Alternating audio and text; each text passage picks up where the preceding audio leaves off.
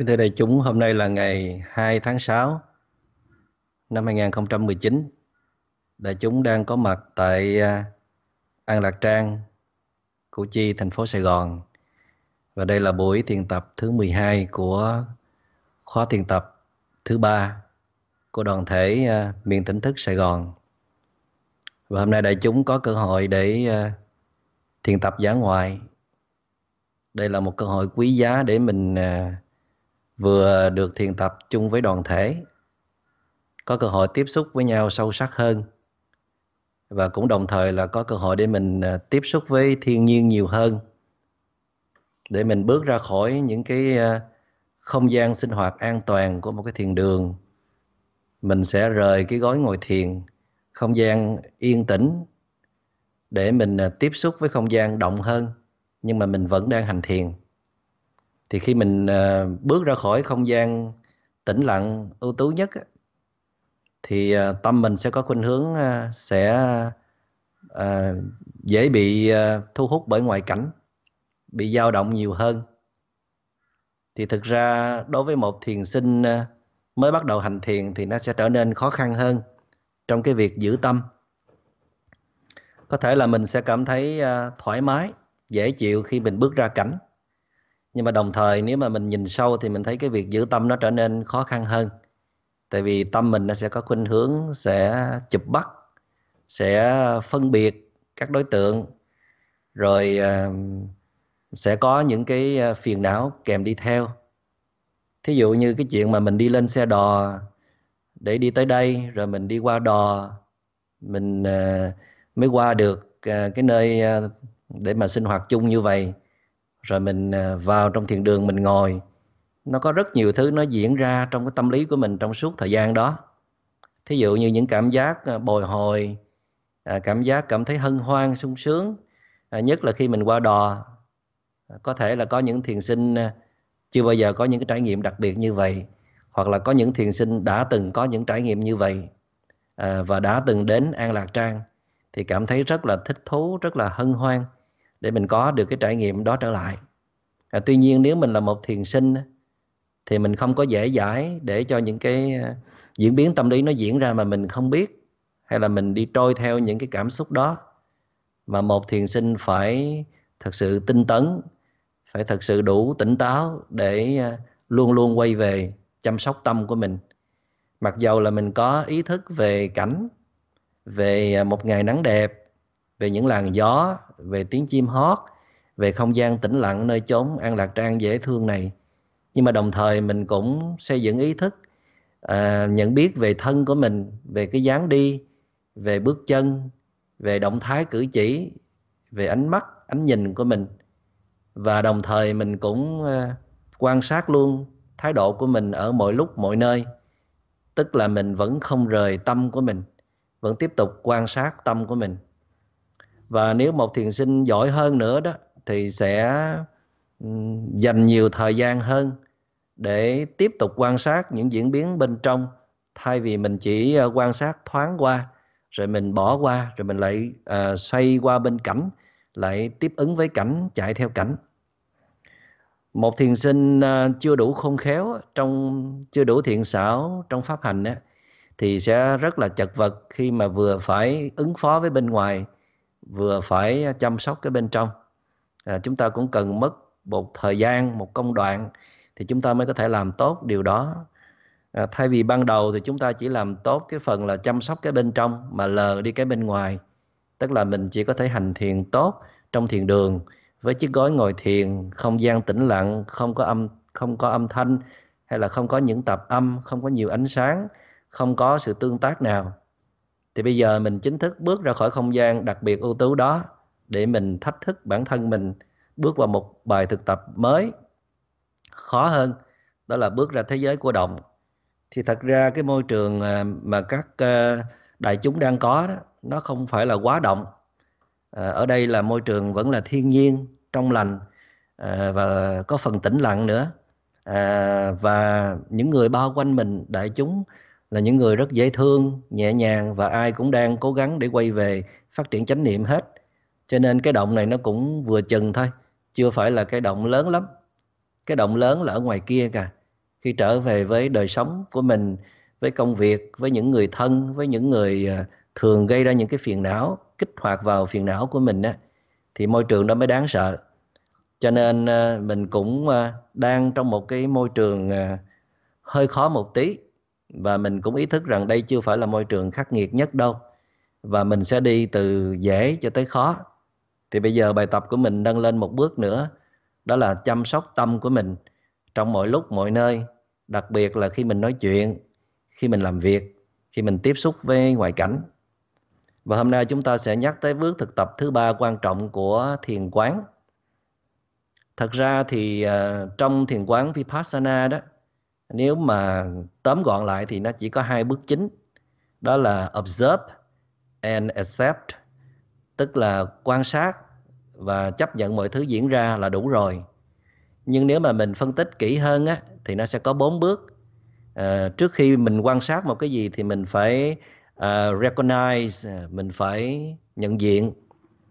Uh, mình phải biết rõ tình trạng đang diễn ra. Nhưng mà trước cái bước đó nữa đó thì mình có rất nhiều bài pháp thoại có rất nhiều bài thực tập để giúp cho một người à, thiền sinh ban đầu đó có cơ hội quay về với giây phút của hiện tại. Mình phải à, cắt đứt những dòng tư tưởng à, cắt đứt liên lạc với quá khứ với tương lai thì mình mới có thể trở về an trú trong hiện tại. Khi mình trở về với hiện tại rồi đó thì mình mới bắt đầu nhận diện được những gì đang xảy ra xung quanh mình hay là xảy ra ở bên trong con người của mình. Và qua được cái bước mình nhận diện hết mọi thứ nó diễn ra, thì mình đi cái bước thứ hai, bắt đầu khó hơn, đó là học cách chấp nhận hay là cho phép mọi đối tượng diễn ra theo cái cách của nó, theo cái nguyên tắc tự nhiên của nó, theo cái tiến trình của nó mà mình sẽ không can thiệp. Dĩ nhiên làm được điều này thì nó rất là khó nếu mình ứng dụng vào trong đời sống vì vậy cho nên là mình chỉ có thể làm tốt trong cái môi trường thiền tập thôi. Ít nhất là khi mình à, đang tọa thiền, khi mình đang à, trong cái phút giây hành thiền mà mình nhìn lại tâm mình, thấy phiền não, thấy những năng lượng tiêu cực, thấy những vọng động mà mình hoàn toàn hoan hỷ, cho phép nó có mặt, cho phép nó tồn tại. Chỉ có điều là mình sẽ bật lên ánh sáng tỉnh thức, mình sẽ có chánh niệm về tất cả mọi thứ đang diễn ra. Tại vì à, trong đời sống á, rất là khó để mình chấp nhận những điều bất như ý xảy ra. À, chấp nhận những cái khó khăn yếu kém của người khác cũng như là rất là khó để chấp nhận những khó khăn yếu kém của chính bản thân mình. Thì à, để có thể làm được tất cả những điều đó tại vì mình phải làm thôi. Nếu mình không thực hiện được thì mình sẽ tiếp tục đau khổ tiếp tục sống trong những ngày tháng bị phiền não khống chế. Nhưng mà để làm được tất cả những điều đó thì mình phải làm được trong cái môi trường đặc biệt nhất đó là môi trường thiền tập. Trong thiền tập thì à, phải cố gắng hết mức để chấp nhận mọi thứ diễn ra mà không có điều chỉnh không có loại trừ không có tránh né không có bỏ chạy. Trừ trường hợp là phiền não nó nặng quá đó thì mình buộc phải chuyển kênh tức là phải trở về một cái đề mục hiền hậu hơn thân quen hơn thí dụ như là hơi thở. Còn à, trên nguyên tắc á, là mình phải tập để mà đối diện với tất cả những phiền não đang xảy ra và học cách chấp nhận nó. Chấp nhận để lùi lại một bước, quan sát tiến trình nó đang diễn ra. Nhưng mà để có thể làm được điều đó, thì trước đó mình phải có một năng lực dự trữ, một nguồn năng lượng lớn từ sự thực tập và những bài cơ bản về thiền đi, về thiền ngồi, về quan sát bước chân, về quan sát hơi thở mỗi ngày mình đều à, mài dũa cái công phu tu tập của mình như vậy thì mình mới tích lũy được một nguồn năng lượng sẵn ở trong con người của mình. Để tới khi mà có phiền não xuất hiện á thì mình có thể dễ dàng phát hiện ra được nè mà mình có thể à, à, quan sát được nó nè rồi có thể duy trì sự quan sát đó lâu bền nè. Và hôm nay chúng ta sẽ chia sẻ về bước thứ ba của quá trình à, thiền quán đó là investigate tức là thẩm nghiệm. Thật ra thì ờ, không phải lúc nào chúng ta cũng nên thẩm nghiệm phiền não. Không phải lúc nào chúng ta cũng nên thẩm nghiệm về các đối tượng mà chúng ta quan sát được. Có thể nói cái phần thẩm nghiệm này nó nó chỉ nên chiếm một phần nhỏ, chừng khoảng ờ, 10 hay là 20% trong thiền tập thôi. Còn à, phần lớn 8 90% trăm là chúng ta dành để à, quan sát trực tiếp mà không cần phải à, thẩm nghiệm. Tức là chỉ cần quan sát là đủ rồi. Chỉ cần quan sát với một thái độ đúng, tức là không có loại trừ, không có tránh né, cũng không có dán nhãn hiệu, không có bỏ lên thái độ à, cũng không có tưởng tượng thêm không có trang điểm thêm rồi cũng không có đàn áp thì tất cả những cái đó là đã đủ để cho phiền não nó không thể tiếp tục phát triển và nó thao túng mình. Và tất cả những điều đó đã đủ để làm cho phiền não suy yếu và tan biến đi. À, chỉ cần chúng ta cứ tiếp tục giữ chánh niệm liên tục liên tục liên tục để biết mọi thứ đang diễn ra trong tâm của mình. Có khi biết một cách tổng quát có khi biết một cách chi tiết đường nét tùy vào à, mỗi trường hợp và theo kinh nghiệm bản thân thì chúng ta sẽ biết là lúc nào mình nên quan sát một cách chung chung thôi. À, biết một cách chung chung và lúc nào thì mình nên quan sát một cách chi tiết và đường nét. Tuy nhiên á có những cái trường hợp cái đối tượng đó nó nặng nề quá đi. À, đó là một cơn giận hay là một nỗi buồn chán một nỗi cô đơn một sự thất vọng tràn trề một sự hụt hẫng quá lớn nào đó nó làm tâm tư mình à, sụp đổ luôn.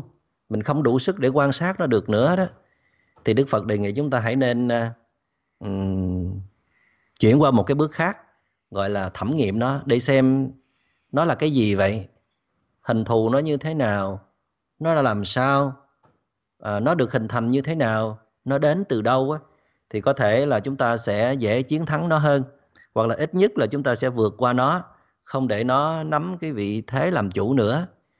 Thí dụ như khi mình ờ, mình quan sát mình nhận biết là mình đang có cơn giận và mình bắt đầu là quan sát cơn giận. Nhưng mà càng quan sát thì cơn giận nó càng lớn hơn. Mình quan sát không nổi hoặc là mình không thấy bóng dáng cơn giận đâu không quan sát được gì cả. Nhìn vào như là mình nhìn vào một cái đám sương mù dày đặc vậy đó. Thì uh, trong trường hợp này đó nếu mà mình không có thể làm tốt công việc uh, chỉ có observe thôi đó thì mình chuyển qua là investigate tức là thẩm nghiệm thẩm nghiệm một trong những cách để mà thẩm nghiệm ờ, một cách chính xác nhất về đối tượng thì mình nên đặt những câu hỏi. Thí dụ như là mình đang nhìn thấy cái gì vậy? Nó như thế nào? Nó là gì vậy? À, nó đang sao rồi? Nó mạnh hay là nó yếu? À, tại sao mình lại có cái cảm giác này? Mình có tự ái không? Mình có ờ, kỳ vọng cái gì quá mức không? Mình ờ, có bị tổn thương không? À, mình có thành kiến không? Có phải là cái này nó đến từ những cái quan kiến những cái à, những cái gì đó đã hằng ở trong tâm hồn của mình rồi mà giây phút này mình không có tiếp xúc nó một cách trong trẻo không? À, có phải cái phản ứng này đến từ vết thương không? Có con chó trầm cảm ở đây không? À, cái này có phải là tâm tham tâm sân hay là tâm si không? Tức là mình mình kiểm tra lại bằng cách là đặt những câu hỏi. Hoặc là trước đó trước đó mình có ổn không? Trước đó năng lượng của mình có tràn đầy hay là uh, hay là bị suy giảm? Cái này là nó do bị tác động ngoại cảnh nhiều hay là do chính mình nhiều? À, tại sao mà mình lại có phản ứng quá gây gắt với người này? Có phải mình có thành kiến với người này không? Có phải là mình đang có vấn đề với người này không? Mình đặt ra những câu hỏi như vậy để có thể lần mò tìm ra được cái nguyên nhân chính yếu nào đưa đến cái phiền não đó. Thì khi mà mình ờ, trong cái quá trình mình ờ, phân tích, mình mổ xẻ như vậy đó cũng phải rất là cẩn thận. Là tại vì trong quá trình đó nó có thể, nó sẽ nhanh chóng, một cách rất là nhanh chóng nó sẽ link, nó sẽ kết nối với hàng loạt những hình ảnh, những dữ liệu của quá khứ và nó có thể sẽ lôi lôi dậy những cái ờ, những cái ờ, kỷ niệm những cái câu chuyện nó đã ngủ quên rất là lâu trong quá khứ rồi. À, cái cách mà mình ngồi phân tích mổ xẻ như vậy đó nó có thể làm sống dậy rất nhiều thứ trong quá khứ. Nhưng mà nhiều khi cũng không sao. Nếu như chánh niệm của mình lúc đó đã thật sự mạnh mẽ người mình đang rất là khỏe khoắn tràn trề sinh lực để tìm hiểu cái chuyện này thì quá khứ có trỗi dậy cũng không sao tại vì có chánh niệm làm chủ rồi thì uh, quá khứ không làm được gì cả. Chỉ e rằng lúc đó mình bị cảm xúc nó khống chế hoàn toàn. Lúc ấy năng lượng của mình quá yếu ớt mà mình ngồi đó để lôi dậy quá khứ thì sẽ bị quá khứ nó nhấn chìm. Cho nên trong khi mình ngồi investigate trong khi mình ngồi thẩm nghiệm thì phải ngồi trong một cái năng lượng tràn đầy thoải mái tự tin thì mình mới nhìn sâu. Thì cái quá trình này á đức phật gọi là nhìn lại nhìn lại bản thân mình. Và ở trong giáo lý thì gọi là chánh tư duy, tức là chúng ta tư duy trên một cái thái độ đúng đắn. Và tư duy trên một đề tài đúng đắn, trong một cái điều kiện không gian hợp lý. Thí dụ như mình tư duy trong lúc mình lái xe là không nên tư duy trong lúc mình làm làm những công việc nặng nhọc là không nên, tư duy trong lúc mình đang tranh cãi với người khác là không nên. Không gian mà hợp lý nhất là ở một mình nè, tĩnh lặng nè sẵn sàng cho cái chuyện tư duy này nè để mình có thể tư duy sâu. Tại vì khi mình tư duy sâu có thể là mình sẽ không kết nối sâu được với thực tại. Cái thứ hai á, là đề tài phải đúng đắn. Tức là mình tư duy cho cái gì đó đang nó đang gây ảnh hưởng tới tâm lý của mình để giúp cho mình trở về với trạng thái an lạc và thảnh thơi. Chứ không phải là tư duy uh, những cái triết lý cao siêu mà chẳng nhằm giải quyết cái gì quan trọng trong thực tại cả và cái thứ ba nữa là tư duy với một thái độ đúng đắn. Tức là khi mình tư duy đó, thì mình à, rất là thư giãn, thoải mái nè. Không có căng thẳng, không có sân si, không có bị cảm xúc chi phối, không phải quyết liệt tìm cái gì cho à, bằng được thì mới hạ dạ. Thí dụ như vậy, trong một cái tinh thần của một nhà khoa học đang ngồi để mà phát minh, tìm hiểu ra những cái giá trị mới, tư duy trong tinh thần là muốn biết thật sự cái gì đã diễn ra với một cái tâm trong trẻo, chứ không phải tư duy à, chỉ để chìm vào cái mớ hỗn độn của vọng tưởng, của những sầu muộn, của những ờ, nỗi muộn phiền, của những sản phẩm của vết thương trong tâm hồn. Cái đó là bị tư duy, tức là bị những cái vọng tưởng kéo đi, chứ không phải là mình đang chủ động tư duy. Tại vì khi mình mình chủ động để thẩm nghiệm hay là chủ động tư duy đó, thì mình có thể hoạch định được một cái khung thời gian cố định thí dụ như mình muốn tư duy cái đề tài này trong vòng 15 phút hay là nửa giờ thì chỉ trung trong khung thời gian đó thôi. Và trong suốt cái quá trình mình tư duy đó nếu như mình thấy à, mình bị cuốn vào những cái những cái à, vọng tưởng đó những cái dòng tư duy đó thì mình có thể dừng lại bất cứ lúc nào cũng được. Và trong suốt quá trình tư duy mình vẫn thảnh thơi nhẹ nhàng an trú à, cái gương mặt của mình nó vẫn tươi tỉnh không có triệu chứng gì là bị những cái dòng tư duy nó xâm chiếm hết á thì cái đó mới gọi là chánh tư duy. Ấy vậy mà đức phật vẫn khuyên rằng cái phần tư duy này nên ít thôi. Cái phần nhìn lại này lên, nên ít thôi. Tại vì cái phần nhìn lại này đó, thường là mình chỉ ngồi gom lại những dữ liệu đã xảy ra. Mình chỉ đang ngồi để mà mình à, phân tích với những cái kiến thức đã tích lũy và những kinh nghiệm đã tích lũy, chứ không phải mình đang nhìn cái đang là. Tại vì cái đang là nó có thể rất là khác so với cái chúng ta đang ngồi xét lại. Mà nếu chúng ta quá bận biệu để ngồi thẩm nghiệm đó, có thể chúng ta sẽ mắc kẹt ở trong đó. Để rồi chúng ta bỏ qua cái giây phút rất là màu nhiệm của thực tại. Cái giây phút mà phiền não nó vẫn còn đó đó, có thể chúng ta sẽ thấy nó rất khác. Nó không giống với cái chúng ta đang muốn xét lại. Và vì vậy cho nên là đức phật khuyến khích chúng ta đó, nhìn vào cái đang là hơn là nhìn lại. Để chúng nghe rõ ha. Nhìn cái đang diễn ra nó quan trọng gấp nhiều lần hơn là nhìn lại. Nếu chúng ta tập trung á, nhìn cái đang là tức là chỉ observe nhưng mà không có investigate á, thì có thể chúng ta thấy nhiều thứ hơn là chúng ta investigate. Chúng ta thẩm nghiệm á, chúng ta có thể thấy ra một vài thứ nhưng nếu chúng ta kiên trì chỉ có observe mà không có thẩm nghiệm á, chúng ta sẽ thấy rất nhiều thứ và thấy rất nhiều thứ ở những cái cái cung bậc sâu sắc nhất nó rất là khác với cái chuyện chúng ta ngồi lý luận phân tích rồi đối chiếu rồi so sánh rồi tìm ra cái kết quả. Tuy nhiên là ừ, không phải lúc nào chánh niệm chúng ta cũng tròn đầy cũng đủ mạnh để nhìn một đối tượng là thấy được chân tướng của nó. Để nhìn một đối tượng mà thấy được uh, uh, toàn bộ cái tiến trình của nó từ thấp cho tới cao những cái uh, cung bậc sâu sắc À, chánh niệm chúng ta vì không đạt được những cái trình độ như vậy cho nên á, là bản thân nó nhìn mà nó không thấy gì cả. Thì trong lúc ấy buộc lòng chúng ta sẽ chuyển qua investigate tức là chuyển qua thẩm nghiệm. À, để mà có thể biết được nhiều hơn cái gì đang diễn ra trong tâm hồn. Nhưng mà kể cả khi mà mình nhìn vào trong tâm mình nhìn vào phiền não mà cũng không thấy gì cả thì hãy cứ kiên trì.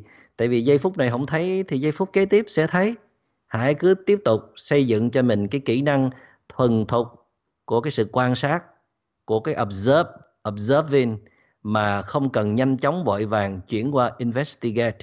Investigate thường chỉ nên sử dụng một cách có chủ động, tức là cần thiết để nhìn lại, coi tại sao mình nói câu nói đó, tại sao mình lại hành động như vậy, hay là tại sao người kia chỉ nói có một câu mà mình cảm thấy buồn lòng, cảm thấy bị tổn thương thì à, mà trong lúc này mình không thể chăm sóc được cái cảm xúc này nữa, thì hãy đi tìm cái nguyên do của nó.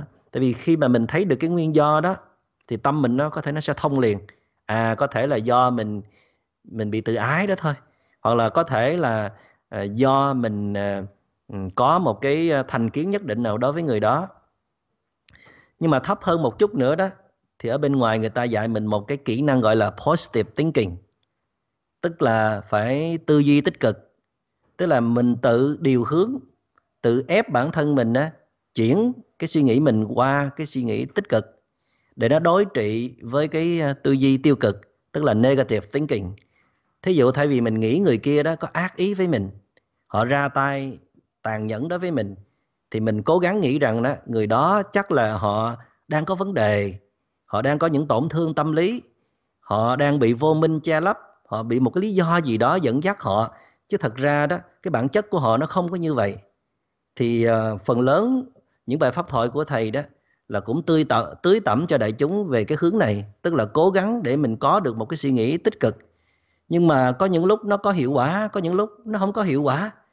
Ờ, có những lúc là mình nghĩ người đó đáng thương hơn là đáng trách thì mình thấy mát rượi trong tâm hồn mình thấy nhẹ nhõm. Nhưng mà có những lúc mình làm như vậy nó cũng không có thành công cho nên cái phần mà tư duy tích cực nó cũng có giá trị, nhưng mà đại chúng không nên sử dụng nhiều.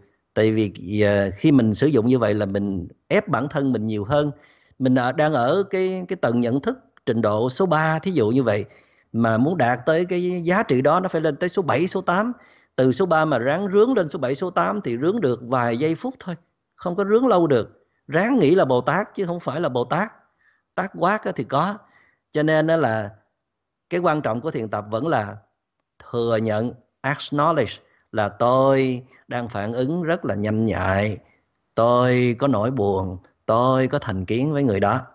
Để rồi đó, thay vì mình có cái positive thinking, tức là ép mình nó tư duy một cách tích cực, thì mình lại thừa nhận những cái yếu kém bên trong, nhưng mà mình không có chìm vào những cái yếu kém đó. Tại vì khi mà mình chìm vào những cái yếu kém đó, mình sẽ trở thành kẻ tự ti, mặc cảm, sẽ rơi vào negative thinking cho nên á, mình là một cái người đang rất là tỉnh táo, cái người đang rất là sáng suốt để nhìn vào những cái yếu kém, nhìn vào những cái khó khăn của mình. Thì những yếu kém, những khó khăn của mình nó không phải là tất cả nữa. Nó trở thành đối tượng của một cái gì đó trong trẻo, của một cái gì đó sáng suốt, của một cái gì đó tinh anh quan sát nó. Và từ đó chúng ta sẽ nhận ra rằng à ta còn là một khối tinh anh này đây. Ta còn là một cái gì đó nó sáng suốt đây. Ta còn là một con người đang tỉnh thức để nhìn vào một con người đang dãy dụa một con một con người đầy phiền muộn kia. Như vậy thì ta là một cái gì đó nó lớn hơn là ta tưởng. Để rồi từ đó chúng ta có niềm tin trở lại để tiếp tục công việc khó nhằn của một hành giả của một uh, practitioner của một meditator của một người đang hành thiền. Đó là lúc nào cũng quay lại nhận biết những gì đang xảy ra bên trong con người của mình. Từ những lớp đơn giản nhất như là xảy ra trên thân thể của mình. Rồi sâu hơn là xảy ra trong dòng cảm thọ của mình. Rồi sâu sắc nhất là xảy ra trong tâm của mình. Và thầy vẫn thường nói rằng là kể cả khi trong tâm mình vẫn còn nhiều phiền não, trong tâm mình vẫn còn à, bóng dáng của tham sân si, đôi khi thấy trong mắt em một bóng tối nhỏ nhoi, cũng không sao hết. Chúng ta, nếu mà chúng ta cho rằng là mình hành thiền là mình không có những phiền não, đó là chúng ta tự huyễn hoặc mình thôi. Không thể nào chúng ta đạt được những cái trình độ đó. Đó là giấc mơ của rất nhiều hành giả. Cho nên chúng ta sẽ đi về đó, nhưng không có nghĩa là chúng ta sẽ có nó liền ngay lập tức. Mà thật ra thì chúng ta cũng có thể có nó liền ngay lập tức. Chỉ có điều là chúng ta không có giữ nó được lâu bền thôi. Những cái trạng thái đi ngang qua rất nhanh. Nhưng mà nó cho chúng ta một niềm tin rằng là chúng ta có những cái đó chúng ta hoàn toàn đạt được những điều đó để rồi nó khích lệ chúng ta cố gắng nhiều hơn nữa cho việc quay trở về xây dựng đời sống trong tâm hồn. Nếu như có một thứ để gọi là cái cái cái model hiện hiện đại nhất của giới trẻ đó của những con người hiện đại của những con người trí thức trong cái thời đại này đó thì uh, theo thầy mà thật ra đây là cái nhìn uh, rất gần đây của người Tây phương đó là cái người có cái inner power tức là người có sức mạnh bên trong. Người Tây phương bây giờ họ không có thèm những cái power từ từ tiện nghi vật chất hay là từ quyền lực địa vị trong xã hội nữa. Không phải trở thành người thông minh làm được nhiều việc thì mới có cái cái power. Tại vì họ biết những cái power đó nó cũng rất là impermanence nó rất là vô thường. À, nó đến rồi nó đi nó còn tùy thuộc vào hoàn cảnh lắm nó hên xui lắm. Và họ bắt đầu họ đi tìm cái sức mạnh ở bên trong inner power mà sức mạnh bên trong nghĩa là gì? Là bạn làm chủ được chính mình đó. Mà làm chủ được chính mình tức là gì? Là làm chủ được những con quái thú trong lòng của mình đó. Ai cũng có những con quái thú. Chỉ có điều là có người nhìn ra, có người không nhìn ra. Có người biết nhưng mà lờ đi. Có người biết thì chạy trốn.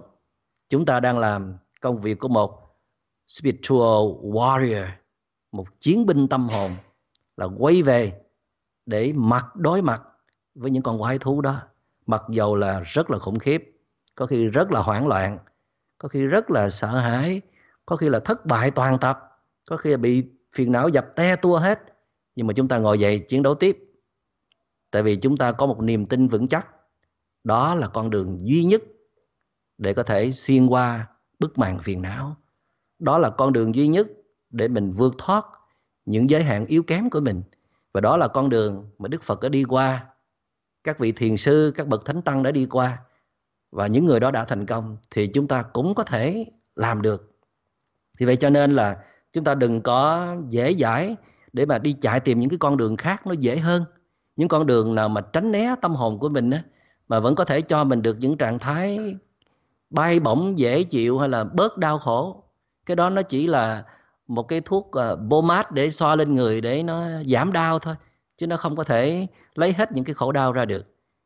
Các vị rất là may mắn là chúng ta đã đã đi tới đây rồi đã quay trở về để tiếp cận với thân làm quen với thân chăm sóc được thân ý thức chánh niệm về thân rồi. Quý vị sẽ đi vào cái lớp sâu hơn đó là tâm của mình. Coi như là thấy toàn bộ những gì đang diễn ra trong tâm thức của mình. Có nhiều khi đó nó nó rối bời, có nhiều khi nó hỗn độn như là một bãi chiến trường. Nhưng mà quý vị đã trở về rồi, con đã về rồi. Về tiếp nhận lấy tâm hồn của con rồi. Có thể những ngày tháng trước đây con cũng hạnh phúc, con cũng bay bổng, nhưng mà đời sống của con là của người khác. Người khác gìn giữ lấy cuộc đời của con. Cho nên à, họ muốn con có hạnh phúc thì họ sẽ cho con những cảm giác dễ chịu. Như là họ công nhận con, họ khen ngợi con họ quan tâm con, họ yêu thương con đủ như là con mong muốn. Và đến khi họ không thể phục dịch như vậy nữa, thì con rớt xuống, con đau khổ, con vật vã. Nhưng mà con đã tỉnh ra rằng cái đời sống của con là của con. Chỉ có con mới có thể hiểu hết con người của con. Chỉ có con mới thấy được hết những cái cung bậc sâu sắc, những vết thương trong lòng của con. Và chỉ có con mới thấy được những cái hạt giống tốt đẹp mà tìm cách khơi dậy. Người thương chỉ có thể cho con những cảm giác dễ chịu chứ người thương đâu có thể nuôi dạy những cái hạt giống tốt đẹp nhất trong lòng con đâu. Người thương đâu có thể làm cho con trở thành kẻ có bình an và hạnh phúc nhất trên đời đâu. Cho nên là sau những cái cái cuộc uh, bôn ba đi tìm những cái giá trị hạnh phúc chân thật thì bây giờ con đã về nhà rồi. I have arrived. I am home. True home. Con đã trở về với căn nhà đích thực rồi. Con đã biết con đường nào để để quay trở về để tìm lấy những giá trị hạnh phúc chân thật, mặc dầu là rất là khó khăn. Mà con biết rằng những thứ có giá trị đó, bao giờ cũng phải trải qua những cái khó khăn mới có thể tìm kiếm được. Ngọc là ở trong đá chứ không có nằm ở ngoài đường. Cho nên bây giờ chúng ta phải cố gắng kiên trì, phải chịu khó, chịu thương để mà đập đá, để mà tìm ngọc, để rồi mài dũa, để rồi chúng ta sẽ có được những cái trạng thái an lạc, vững bền, vĩnh cửu. Vậy thì à, các vị thiền sinh hãy cố gắng tinh tấn để ngoài cái việc mà mình à, quay trở về để thực tập những bài tập cơ bản như là siêng năng thiền tập mỗi ngày nè giữ đúng cái công phu thời khóa của mình. Ngoài việc là mình à, dành nhiều thời gian để tập những cái bước chân chánh niệm tập uh, giữ tâm trên sự phòng xẹp hơi thở vào ra thì các vị thiền sinh các vị hãy tinh tấn đi sâu vào bên trong để có thể ghi nhận hết những gì đang xảy ra trong tâm hồn. Thì tùy vào cái kinh nghiệm của mỗi người, và chúng ta tự cho mình một cái cơ hội để thách thức với cái công phu luyện tập của mình bằng cách là mình nên chọn là tiếp tục quan sát hay là thẩm nghiệm. Tránh trường hợp bỏ chạy.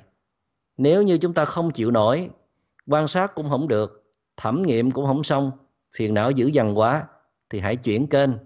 Tức là chuyển qua quan sát những đề mục thân quen để ít ra chúng ta vẫn giữ được cái chánh niệm của mình vẫn giữ được cái công phu tu luyện của mình.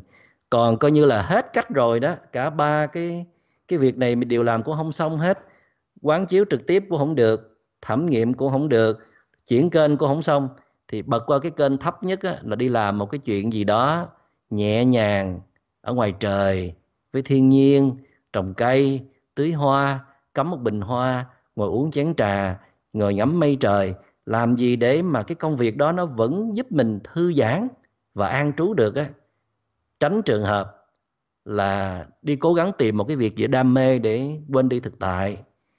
Tránh trường hợp là đi tìm một đối tượng nào đó để nói chuyện để giải khuây tìm tới uh, những cái loại uh, văn nghệ đứt ruột để uh, ru sầu uh, để mà ru thú đau thương. Hoặc là mình sẽ đi tìm đối tượng nào mà mình nghĩ rằng đối tượng đó tạo ra cái vết thương của mình để ăn thua đủ thì là một thiền sinh phải cố gắng tránh những cái thói quen đó mà chúng ta tập cho mình thói quen mới. Đó là học cách đối diện để mà observe quan sát học cách ngồi dành nhiều thời gian ít nhất trong ngày có những cái khoảng lặng để mà ngồi thẩm nghiệm lại tất cả những gì đã trải qua những phản ứng những thái độ của mình. À, hoặc là chuyển qua một cái kênh. Mà cái kênh này mình đã luyện tập rất là lâu. Mình ở trong cái kênh này rất là lâu đó là an trú trong hiện tại an trú trên bước chân học cách quán thân học cách thư giãn. Thì thật ra ờ, không phải lúc nào mình cũng có năng lượng tràn đầy để giữ mãi một cái kênh tốt nhất đâu. Một thiền sinh thì phải tập biết cách chuyển nhiều kênh. Để mình biết cái kênh nào là phù hợp với mình nhất. À, tuy nhiên là đã đến đến một cái giai đoạn mà chúng ta thách thức với bản thân nhiều. Và trong cái khóa thứ tư đó chúng ta sẽ học rất nhiều bài để học cách để thẩm nghiệm phiền não hay là học cách để mà quan sát được phiền não. Tại vì chúng ta sẽ cần thêm nữa một số cái kỹ thuật một số cái nguyên tắc cơ bản ấy, thì cái việc quán chiếu tức là cái phần nhìn sâu á, deep looking cái phần mà observe của chúng ta đó nó mới có hiệu quả hoặc là chúng ta cần thêm những cái thông tin nữa, một số cái tuệ giác của Đức Phật, của các bậc thánh, của các vị thiền sư và của thầy để soi sáng thêm cho cái phần thẩm nghiệm của mình, cái phần investigate. Tuy nhiên, ngang qua đây lần đầu tiên đại chúng được đi sâu vào cái phần thẩm nghiệm thì thầy chỉ khuyến khích rằng đại chúng à, nên dành ra một ít thời gian trong ngày, một khoảng thời gian cố định, một khoảng lặng uh, được uh, vài ba chục phút thì rất là tốt để mà mình ngồi xét lại tất cả những hành vi những thái độ phản ứng của mình từ những cái việc mới xảy ra gần đây nhất đến những việc xảy ra ở trong ngày. Còn à, nếu mình thấy năng lượng mình vẫn tràn đầy chánh niệm mình vẫn còn ổn thì mình xét luôn tới ngày hôm qua mà mình chưa kịp xét lại. Trong quá trình quá trình xét lại đó nếu đại chúng thấy mình dễ bị cuốn theo những cái vọng tưởng những cái ờ, thông tin dữ liệu đó đó thì nên có một tờ giấy cây bút mình ghi xuống là tại sao mình lại nổi giận với người này? Rồi mình liệt kê ra một số lý do à, có thành kiến không? Có tự ái không? Có đòi hỏi quá mức không? Lúc đó năng lượng của mình như thế nào? Và lúc ấy năng lượng người ấy như thế nào? Rồi à, mình sẽ đưa ra cái giải pháp. Bây giờ mình nên thay đổi người ấy hay là nên thay đổi tức là thay đổi hoàn cảnh hay là nên thay đổi tâm của mình? Thay đổi hoàn cảnh có nghĩa là mình tạm sẽ ngưng tiếp xúc người đó một thời gian. Còn nếu mà thay đổi tâm thì vẫn cứ tiếp xúc. Nhưng mà dành nhiều thời gian để phát triển công phu quay vào bên trong nhiều hơn. À, quá trình mà mình ngồi thẩm nghiệm đó thì nên là một cái sự chủ động hơn là bị động. Tức là đừng có tùy hứng ngồi đâu thẩm nghiệm đó. Tất nhiên là khi phiền não nó xảy ra thì nó không có chỗ. Bất cứ lúc nào thì phiền não nó cũng có thể xảy ra. Mà thật ra là khi mình tiếp xúc với mọi người đó thì nó mới dễ xảy ra hơn là ở một mình. Cho nên mình cũng phải tập luôn một cái kỹ năng là mình có thể uh, có thể investigate có thể thẩm nghiệm. Ngay tức thì cái tình huống xảy ra. Nhưng mà trong giai đoạn đầu mình chưa đủ thiện xảo đó thì mình làm cái chuyện này nó không có được cái kết quả lắm. Tại vì thường là mình phải tập trung vào ngoại cảnh nè tập trung vào đối tượng nè rồi à, mình muốn thẩm nghiệm một cái gì đó mình phải ngồi chiêm nghiệm rất lâu nó mới ra. Nhưng mà mình cứ thử đi à, từ từ rồi mình sẽ điều chỉnh lại cái cách thẩm nghiệm như thế nào. Tại vì có những lúc phiền não nó không có chờ mình đâu không phải chờ tối về nhà rồi mới thẩm nghiệm đâu nó quật mình luôn từ đây cho tới chiều tối đó. Cho nên là phải ngồi thẩm nghiệm nó đi. Ít nhất á, là mình ghi nhận được tôi đang có cái gì đang xảy ra trong tôi vậy? Tôi đang có phiền não đây. Giờ kiểm tra xem đang ngồi nghe pháp thoại mà có phiền não không? Hồi nãy cái vụ qua đò có gì gây phiền não không? Lên xe đò ngồi có gần người nào mà chưa tắm không? Rồi ờ, không biết là bữa nay là sinh hoạt chương trình có gì hấp dẫn không? Nghe nói bữa nay có chấm giải thi ảnh gì đó, không biết là có gì hay ho không? Rồi mình có đoạt giải không? Rồi không khí thời tiết bây giờ nó có mát dịu hay là nó nóng không? Những phản ứng bên trong là gì? Nhìn lại xem. Chỉ cần nhìn thôi hay là cần phải thẩm nghiệm? Nếu cần thẩm nghiệm thì thử đưa ra một lý do coi là mình có đang phản ứng không? Tâm mình có phải đang chờ chực để phản ứng một điều gì đó bất như ý không? Thì uh, trong cái bài chia sẻ ngày hôm nay đó cái chìa khóa đầu tiên mà thầy trao cho đại chúng để có thể thực tập tốt cái phần thẩm nghiệm đó là đặt câu hỏi. Tự đặt ra nhiều câu hỏi để lần mò ra tìm kết quả. Và sau khi tìm kết quả được rồi đó nó còn tùy thuộc vào vốn hiểu biết của mỗi người. Giống như là mình có một cái filter một cái bộ máy lọc vậy đó tự động những cái nhận thức mình biết được từ kinh điển từ đọc những quyển sách thánh hiền từ à, những cái thông tin mà mình biết được trước đây gọi là kinh nghiệm tích lũy. Và cộng với những cái kinh nghiệm tích lũy mà mình đã lưu trữ một cách tiềm tàng trong tâm hồn của mình lâu rồi không có sử dụng thì tự nhiên nó linh lại tất cả mọi thứ. Nó linh một cách rất là chủ động rất là uh, nhanh nhẹn mà chúng ta không cần phải uh, làm điều đó. Tự động thôi nhận thức chúng ta nó sẽ kết nối lại với nhau thì nó sẽ đưa ra một cái giải pháp nghĩa là buông bỏ bỏ qua tha thứ hay là tiếp tục tranh đấu với đối tượng. Nếu như nó buông bỏ nó chịu tha thứ thì chứng tỏ là cái cái uh, thứ nhất là cái thông tin chúng ta chứa đó nó rất là quý giá nó rất là tốt nó vẫn còn xài được. Cái thứ hai á, là do cái uh, chúng ta vẫn có một cái ờ, năng lực cơ bản nào đó về mặt ý chí về nền tảng của đạo đức. Cho nên nó là nó đã kết nối được để đưa ra kết quả tốt nhất. Nhưng mà trong trường hợp cái giải pháp đưa ra tại thời điểm này là vẫn không tha thứ vẫn muốn truy cứu thì chúng ta đừng có tiếp tục uh, thẩm nghiệm nữa. Hãy đứng lên hành thiền tiếp đi. Để cái chuyện tha thứ hay không tha thứ đó qua một bên cứ hành thiền khi mà chánh niệm nó mạnh hơn nữa đó thì đại chúng hãy có niềm tin rằng nó sẽ thấy khác nữa. Lúc đó cái câu trả lời đưa ra sẽ khác hơn. Cho nên cuối cùng lại đó cái phần thẩm nghiệm vẫn là cái phần phụ cái phần chính vẫn là công phu tu tập. Hãy tiếp tục trở về phát triển chánh niệm. Để rồi chính cái sức mạnh chánh niệm nó sẽ lên đường giải quyết hết tất cả mọi thứ phiền não của chúng ta. Thì hôm nay à, nhân ngày đại chúng à, kết thúc khóa hành thiền thứ ba trải qua ba khóa, mỗi khóa là 12 buổi. Không biết trong đây có vị nào à, đi hết đủ à, 36 buổi không? Nếu mà có thì ban tổ chức nên à, treo một cái giải thưởng nào đó để khuyến khích cho các thiền sinh tinh tấn hơn. Nhưng mà tất nhiên cái số buổi nó không có nói lên tất cả. Thầy cũng mong muốn là được nghe những cái bài chia sẻ của các thiền sinh của mình về những cái hoa trái tu tập của họ các vị nên cố gắng mỗi người viết cho thầy một email à, dài chừng khoảng vài chục dòng thôi ha. Chừng à, nửa trang A4 là đủ đọc đủ mệt rồi. Tại vì mình có tới mấy trăm người là nếu các vị có hy vọng mà thầy sẽ đọc thì viết ngắn gọn xúc tích. Và mình gửi cho ban tổ chức thì ban tổ chức sẽ tổng lập tổng hợp lại hết rồi gửi cho thầy. À, và qua những cái chia sẻ quý vị để thầy biết các vị à, tu được tới đâu rồi đang mắc kẹt cái gì. Cho nên quý vị nhớ là chia sẻ một cách thành thật nhất ha không cần trình diễn đối phó đâu. Nếu mà đại chúng mà trình diễn mà cho thầy thấy là hoa trái quá trời quá đất rồi thôi chứ thầy không cần dạy nữa trong khóa thứ tư ha, để đại chúng tự vận hành lấy được rồi. Thành ra cần có một cái sự chân thành. Rồi à, thầy sẽ biết nhiều hơn, nắm được thông tin sâu sát hơn của đại chúng thì à, khóa thứ tư thầy sẽ có những cái bài thực tập kỹ hơn cho đại chúng. Và thầy à, có một lời hứa là khóa thứ tư thầy sẽ theo đại chúng sát hơn và sẽ à, hiến tặng những bài những à, kỹ thuật hành thiền uh, sâu sắc hơn để giúp đại chúng uh, đạt những cái hoa trái lớn hơn. Và hôm nay uh, nhân ngày đại chúng được thiền tập giả ngoại tại An Lạc Trang nó cũng gợi nhớ cho thầy rất là nhiều kỷ niệm rồi đó. Để chúng nhớ thăm khu vườn tình huynh đệ ha. Rồi uh, tới đó không biết mùa này có măng cục không? Ăn măng cục giùm thầy nè. An Lạc Trang có nhiều gốc nhìn ra bờ sông rất là đẹp. Không biết là ban tổ chức có sắp xếp được cái khung thời gian nào để mỗi người có thời gian ngồi thiền mà ngồi một cái chỗ rất là yên không cần ngồi trên thiền đường. À, bất cứ góc nào An Lạc Trang ngồi cũng đẹp hết.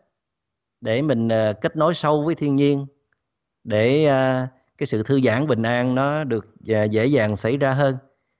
Và à, cũng tiếc là mình à, chưa có à, dám tạo ra một cái chương trình hành thiện cả ngày đó tại vì đại chúng cũng mới bắt đầu thôi bỏ ra cả ngày có nhiều người họ chưa làm được. Tại vì mình muốn được à, nhiều đại chúng tham gia hơn. Chứ à, trong cái khóa thứ tư thì sẽ khuyến khích đại chúng à, hành thiện với nhau trong những khung thời gian nhiều hơn để có cơ hội tương tác với nhau hơn nè để xây dựng được tình huynh đệ. À, một đoàn thể này không phải chỉ nhắm mắt nhắm mũi hành thiền không ha mà một đoàn thể vẫn có những cái kết nối sâu sắc nuôi dưỡng à, nâng đỡ sự thực tập lẫn nhau. À, tuy nhiên trước khi mà mình kết nối với nhau đó dựa trên cái câu chuyện tình cảm gia đình mình biết rồi đó kết nối với nhau nhiều quá thì nó cũng phiền. Cho nên nó là mình à, mình đi theo cái sự hướng dẫn của Đức Phật là đi từ trong ra ngoài tự lợi rồi mới lợi tha. Cho nên là mình cũng sẽ kết nối chút chút rồi mình quay vào bên trong mình tu nhiều hơn. Nhưng mà hôm nay là cái ngày giả ngoại thì mình phải kết nối nhiều hơn ha. Cái phần quay vào bên trong dành cho cá nhân mình á, thì nên nhường cho cái phần à, kết nối tình huynh đệ kết nối với thiên nhiên.